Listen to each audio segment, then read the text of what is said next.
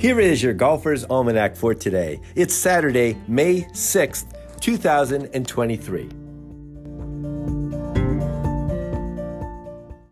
Today is the birthday of Grier Jones, born in Wichita, Kansas in 1946.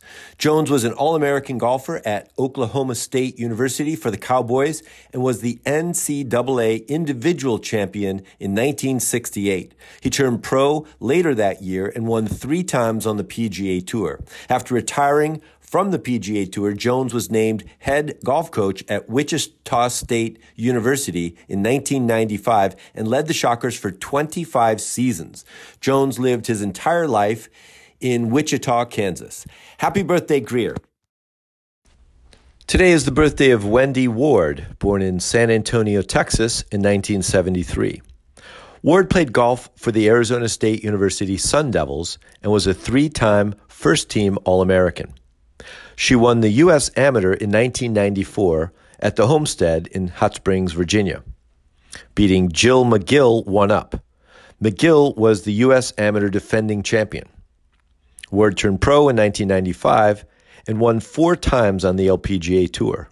Her first win, the 1997 Fieldcrest Cannon Classic at the Peninsula Country Club outside of Charlotte, North Carolina, Ward set both the 54 and the 72 hole all time scoring records on the LPGA Tour, though both records have since been broken. Her best finish in a major was tying for third at the Women's PGA Championship twice in 2000 and 2001. Happy birthday, Wendy. Today is the birthday of Bubba Dickerson, born Benjamin Gordon Dickerson in 1981 in Jacksonville, Florida. Dickerson played for the University of Florida and was a member of the Gators 19, uh, 2001 NCAA championship team. Later that summer, Dickerson won the U.S. Amateur at East Lake in Atlanta, one up over Robert Hamilton. Traditionally, the U.S. Amateur champion qualifies for the following year's majors, that is, as long as they remain amateur. After missing the cut at the 2002 Masters, Dickerson left school and turned pro, giving up his chance to play in the other two majors, the U.S. Open and the Open Championship. He qualified for the 2011 U.S. Open at Congre- Congressional outside of Washington, D.C., but missed the cut.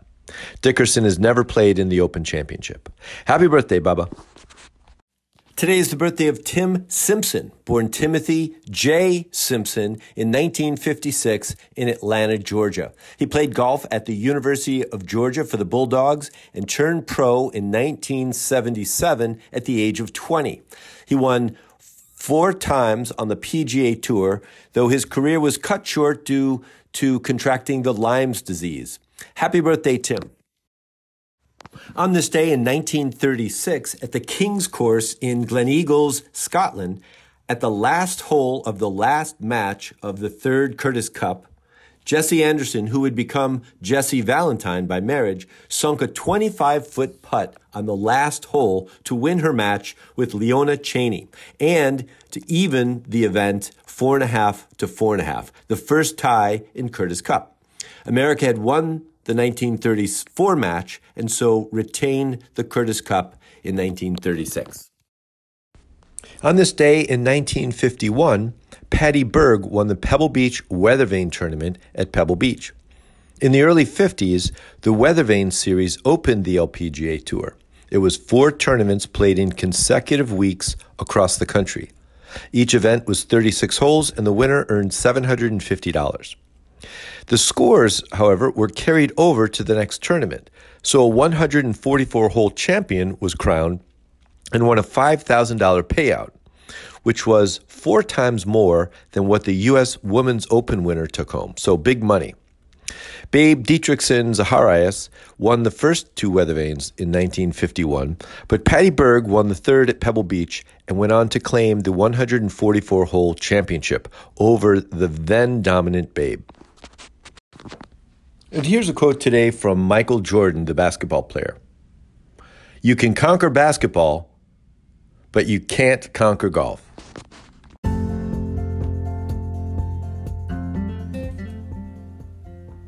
That's it for today in golf history. Play fast, repair all the pitch marks you can find, and keep your golf ball in the short grass. Your Golfer's Almanac is a GolfToons production. It's written, produced, and narrated by me, Michael Duranko. I invite you to check out our original golf illustrations and the humor essays that accompany each of the golf cartoons.